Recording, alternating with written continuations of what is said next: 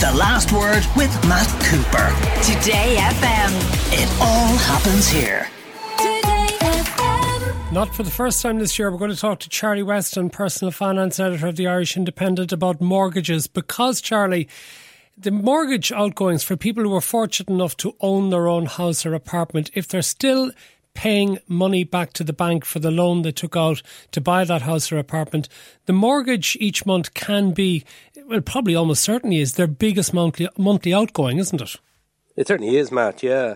Um, you know, if you've bought recently in particular, you know, unless you bought 15, 20 years ago, it is, yeah, the single biggest bill you're faced with. And uh, the last thing people need is for that bill to go up, um, given that everything else has gone up. But um, for many people, it has gone up and it is a massive expense. You're absolutely right there, Matt. Now, there are maybe three main forms of mortgage, aren't there, when it, comes to the interest rates? You have your tracker, you have your variable, and have your fixed. That'd be it, wouldn't it? It is, yeah. That's it. Essentially, you know, you used to have other kind of mortgages, offsets and splits and things, but yeah, that's it. Look at you know, you're either on a variable rate, which is subject to the bank's decision when to increase that or decrease that, depending on prevailing rates in the market and the European Central Bank rate, or else you're on a tracker rate, which moves under the contract, it moves up or down whenever the European Central Bank main refinancing rate moves. That's why it tracks that rate. That's why it's called a tracker. Or else then you're on a fixed rate. So you decide uh, you know, to lock in for three years, five years, 10 years, up to 20 years. Uh, lately, they, they've been offered in the market lately, 20 year fixed rates, and nothing changes. The amount you pay doesn't change over that period. The rate you get on that fixed rate depends on for how long you fix for and, you know, your loan to value probably, you know, how much you owe relative to the value of the house. Um, but you know they're very competitive at the moment. They've become really popular. At the fixed rates and the lion's share of tracker, or sorry, of mortgages in the market now are probably fixed rates. Okay, there are a lot of listener comments and questions coming in, as I'm sure you anticipated, Charlie. Here's one from Orla in Dublin 15. We're on a tracker. Our mortgage has gone up by over 350 euro per month in two months. I'm a university lecturer. My husband's self employed. We have two children in secondary school and we're struggling massively. We contacted our bank to move to a fixed rate, but we were told we would face penalties. My question to Charlie is it worth the penalty to move? Why would you actually face penalties to move off a tracker?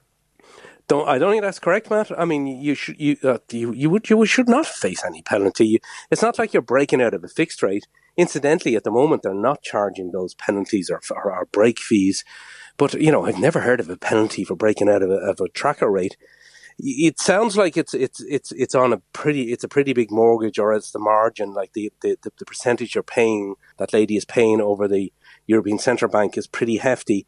The thing she should do is take advice. She needs to sit down with somebody uh, and get a broker onto it. They they won't uh, give the broker that kind of nonsense. That sounds to me like a lot of nonsense. They just don't want it to, to, yeah, to do that, that raises that a very interesting question because I wonder, Charlie, are a lot of people who actually now are looking at their circumstances and see the interest rates going up on either their variable or their tracker and they're thinking of going to fixed, will they find their bank – helpful in actually allowing them to make that change?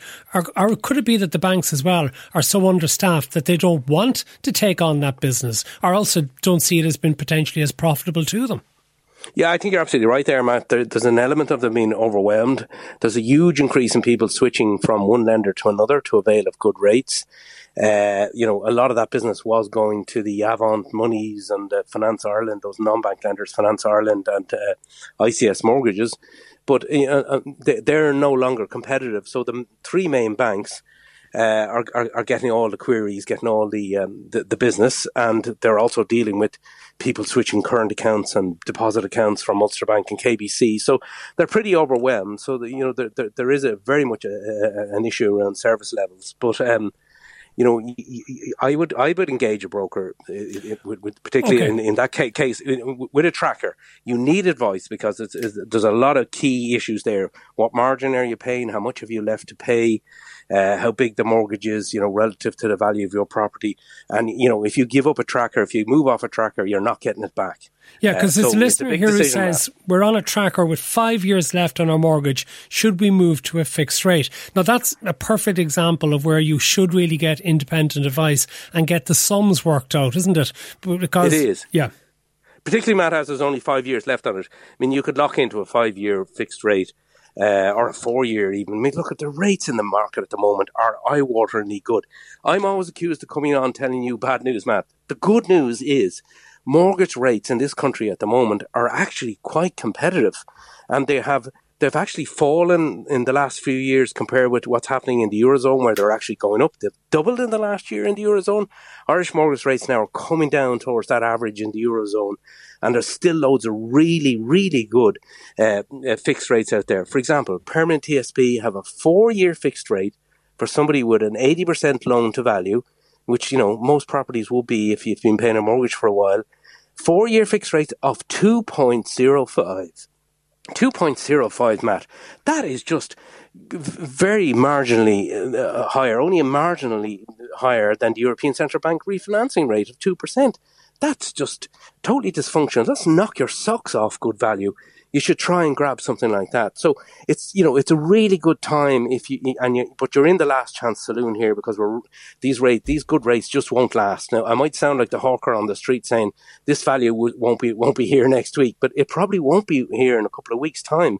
You know we haven't seen any big move on fixed rates being increased by the three main lenders, the three main banks, Charlie, Bank of Ireland, there's AIB, quite a few uh, people, permanent. yeah, coming in and asking about their experience. They're with what they call vultures. You know, they were in a Mm. situation where their loan was sold to one of these uh, non-bank lenders who take up the funds, and apparently a lot of them are refusing to offer fixed-rate mortgages. They don't offer fixed rates because they don't have banking licenses. They, they're, they, those mortgages are being handled by what's called cr- retail credit intermediaries. They're just servicing the mortgages and they don't offer fixed rates. This is an utter scandal, Matt, because when these people's mortgages were sold, they were told by the government, they were told by the central bank, ah, nothing will change. Your rights are going to be respected. Nobody told them as soon as you, in, in, interest rates start going up, you're going to be you're going to be slaughtered, and they're getting absolutely slaughtered because uh, the, the, interest rates are going up. The full European Central Bank rate rises are being passed on to them, and these people are being hit with increases. Uh, they're seeing their mortgage rates going from uh, anything up to 5.1% to 5.8%. There's nothing they can do. They're on variables for the most part, unless they are on some kind of a deal, you know, because they can't pay the mortgage. A lot of them are in arrears, or, you know, they've an impaired credit history, or maybe you know their financial circumstances have changed. One of the one of the in the couple is, is not working anymore, so they're they're they're stuck. They can't switch, and this is an absolutely outrageous situation. These people were assured that they would be fine. They're now finding that they are getting financially slaughtered by these um, credit servicers. You're talking about mortgages with Start, Pepper, Cabot. You're probably talking about 100,000 mortgages, uh, mortgages affected by this, Matt. And it's really terribly unfair. Okay. I think they were terribly misled. What about Ulster Bank and KBC customers? As a listener here, I'm on an offset tracker. I have five years left with Ulster Bank and nobody wants to take on the mortgage. Are there people who are been told to close their accounts with Ulster Bank and KBC who are finding that other banks won't take on their existing mortgages? Yeah, they're very choosy about what, you know, when you want to switch, they're only going to take the best you know, out there. So that can be a bit of a problem. But that person is with Ulster Bank. If they were to lock in to, as an existing customer, for example, there's a five year Ulster Bank fixed rate of 2.2%.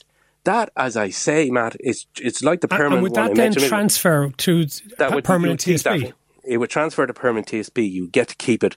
No, no, the problem is with those offsets. We just don't know where the offsets are going yet. We know the um, the, the, the, the, variables uh, and are going. That most of those are going over to um, permanent TSB. The Ulster Bank trackers are going to AIB. There's no decision on where the offsets are going yet. So look at until it, it, that doesn't matter. And sorry, and, in, when they transfer, Charlie, are they going to be tra- are they going to be charged legal fees for no, the transfer? No, no, the, the, the, it will be moved at some stage. The offsets will be moved at some stage, okay. Matt. But that person really needs to lock in as an existing customer. They can get 2.2% five years fixed. That is an absolutely brilliant offer and uh, they should be, you know, biting the hand off Ulster Bank to sign up for that one. Okay, listener here, this is an interesting one. We recently contacted Bank of Ireland to see what the break cost would be for our current fixed mortgage rate.